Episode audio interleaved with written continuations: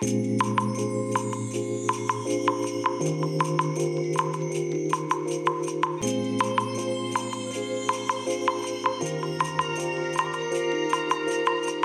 い。皆さんこんにちは。こんばんは。お疲れ様でございます。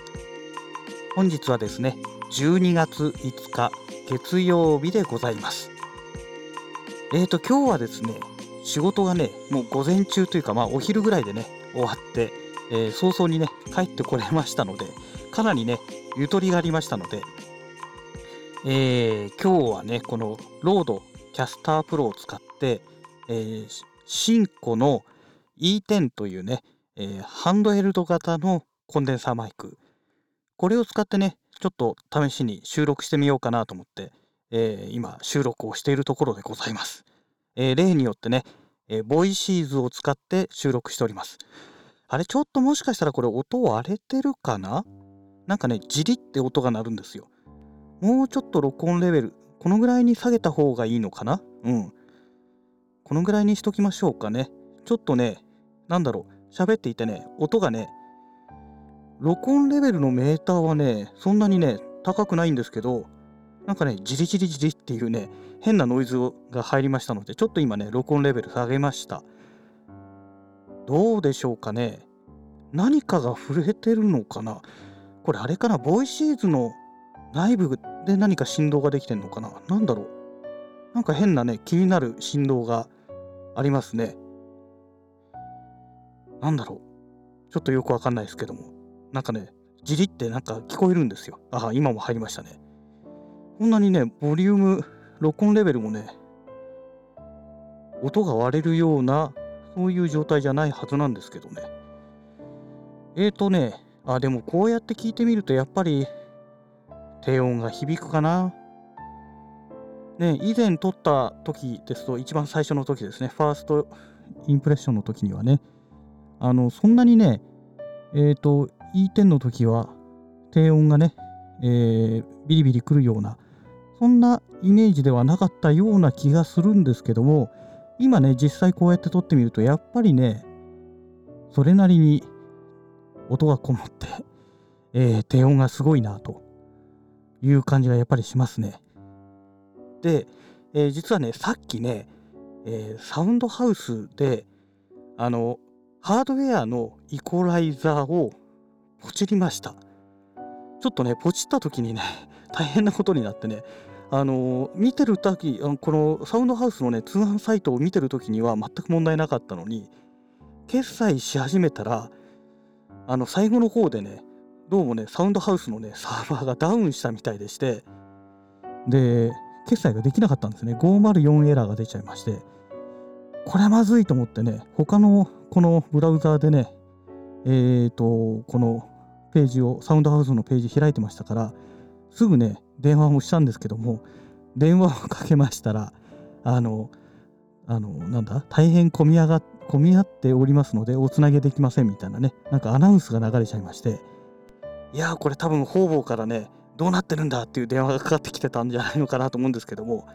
でね5分か10分ぐらい10分経ってないかなぐらいの間待ちましたらサーバーがね復帰したみたいでまたねアクセスできるようになったんですけどもいやーほんとねあの決済の途中通販サイトのねで決済の途中でねサーバーダウンするっていうのは本当やめてほしいですよね、えーでねもしね重複してね注文が入っちゃってたりするとねシャレにならないことになりますのでねそんなお金払えないですからね、え2つも3つも来ても困っちゃいますんで。まああの大丈夫なはずなんですけどもちょっと不安だから一回見てみようかな。大丈夫だな。うん。大丈夫そうですね。えっ、とかぶってはなさそうですね。1個しか来てないみたいですのでまあおそらく大丈夫だと思うんですけども。でえっ、とそうそうそう。で話がね脱線しちゃいましたけども。何をポチったのかということなんですがそのハードウェアのねイコライザーですね。えっ、とね DBX っていうねメーカーがあるんですけどこれ多分海外のメーカーですかねえっ、とねここのメーカーから出ている、えー 131S グラフィックイコライザーってやつですね。でまあこれモノラル用なのでえーまあこのねもう完全にポッドキャストをね収録するためのこのボイシーズを使った時用のためにねわざわざこれを買ったと。いうことでボイシーズがね2万6000何百円。ん？2万4600いくらだっけ？えー、のものに対して1万8300円をねかけるというね。でさらにねケーブルを1本買いましたがそれが1600いくらでしたからまあ約これ2万円かけちゃってるんですよ。もうなんかアホでしょっていう話になってくるんですけども。でねこのねグラフィックイコライザーハードウェアのやつをね買うことによってねあのー、前回のラジログでもお話ししていたかと思うんですがリアルタイムで処理してくれるこのイコライザーソフトですね。えっ、ー、とね、まあ、これを買わないでもねもう気軽にできちゃうということなんですよね。もうすごい分かりやすいじゃないですか。ねマイクからまずイコライザー通してでもう低音をねもうみんなカットしちゃって。で中音域から高音域にかけてねちょっと持ち上げてあげると。そうすることによっておそらく元のデータそのものがまずねこの低音域がなくなるわけですからだいぶ変わってくるんじゃないかなと思うんですよ。まあ、極端な話ねあの高音はね持ち上げなくてもいいかなと思ってるんですよ。もうね低音だけねカットしておしまいにしちゃうっていうね。でそれを今度はそこからロードキャスタープロにつなげてやればだいぶねあの素の状態でも音がね良くなるんじゃないのかなと勝手に思い込んでるわけですね。であとはねあのー、カラオケ。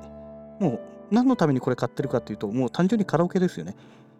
カラオケの曲をやるときにねマイクのこの音さえこもり部分が解消されれば何の問題もなくなるわけで。ね。でソフトウェアでやろうとするともうとにかく複雑になるのとお金もねそこそこかかってしまうということがねもう分かってますのでまあ約2万円かけたとしてもね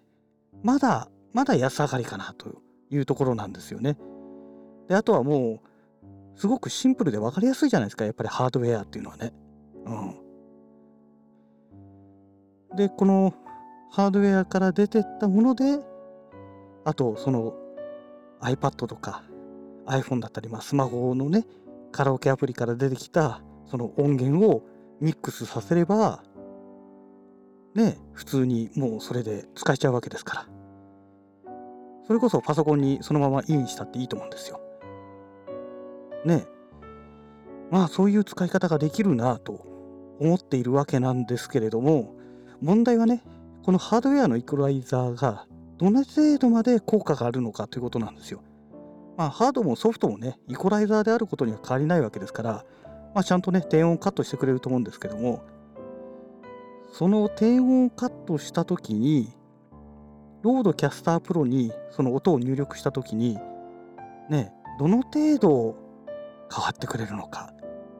その辺がね、ちょっとね、まだ分かりませんので、うん、気になるなという、そういうところでしょうかね。はい。えっ、ー、と、それからね、えっ、ー、と、前回のラジログでも確かお話ししていたかと思うんですけども、このボイシーズ、ね、ボイシーズを使ってこうやって話してますと、どうしてもね、口から出てくるこの湿気ですよね。これがね、このボイシーズの内部にたまるんですよ。で、もうね、この中に入ってる吸音材も含めてですね、ジメジメジメジメしちゃってるわけですね。で、えー、と前回だか前々回だかのラジログの時にお話ししたのが、えー、と東洋リビングの、えー、とね、四角いね、なんと言えばいいんでしょう。餅を大きくしたような感じのね、えー、この何度でも使える、え、除湿剤っていうんですかね。それがあるんですけども、それを突っ込んでおけば、だいぶ違うんじゃないかっていうお話をね、確かしていたかと思うんですよ。ツイッターではね、ちょこちょこツイートしてるんですけども、でこれがね、新型と旧型があって、私が持ってるのは旧型なんですけども、型番がね、MD-2 っていう型番なんですけどね。で、新型の MD-3 になると、えっ、ー、とね、微妙にね、微妙に大きくなるみたいなんですよ、サイズ。そうすると、もしかしたらね、旧型の方でも結構ギリギリで入るような感じでしたから、新型だとね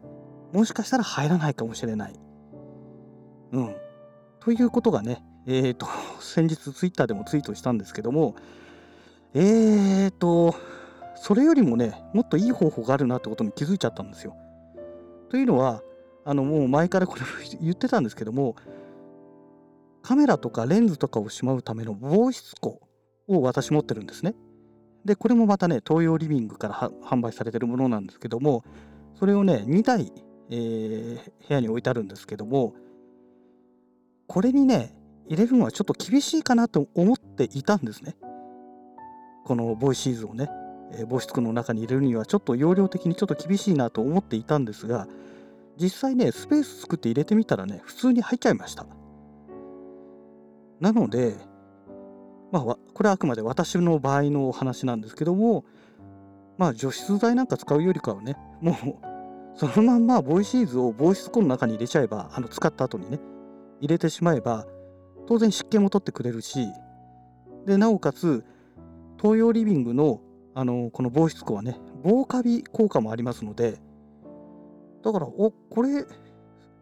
それでいいんじゃないかみたいなね。うん。なので、えっ、ー、とね、まあ、ボボイシーズをね、購入してね、使う人はね、いずれにしてもね、あのー、防湿庫、これね、買った方がいいですね。というのが、ボイシーズだけにかあの限らず、マイクもね、基本的にはね、マイクとかヘッドホンも使った後ってね、基本的にね、あの防湿防湿庫にね、入れて保管するべきものなんですね。その辺にね、無造作に置いとくようなものじゃないわけですよ。マイクとかヘッドホンってね。湿気に弱いですから。なので、えー、まあ音楽関係やってる人はねやっぱりねあの防湿庫1台は買っておいた方がいいと思います。うん。おそらくあのプロフェッショナルの世界の人から言わせりゃねそんなの当たり前だよっていう話だと思うんですよ。うちのお客さんでね最近ちょっとあまり付き合いないんですけどもあの音響関係の仕事をされてらっしゃる方がいまして、えー、その方なんかはねもうみんな防湿庫に全部マイクとかを保管されてましてだから防湿庫がねいっぱいあるんですよ。マイクが増えるたんびに新しく防湿庫がねこうどんどんと、えー、用意されてるみたいな。でその方の場合はねやっぱりあのねでっかいので1個ドンって買ってそれが壊れちゃうとダメになっちゃうと全部ダメになっちゃうので、え、小さい防湿庫をいくつも使われてましたね。で、そこにね、小分けして、マイクをこう、それぞれ別々に分けてね、入れて保管してるというような、そういう使い方をされてましたね。さすがプロの世界だなって思いましたけども、だからね、まあ我々素人でもそうなんですけども、ね、音楽って、ね、やっぱり、この、何て言うんでしょうかね、マイクってアナログのものですから、入力装置がダメになっちゃったらね、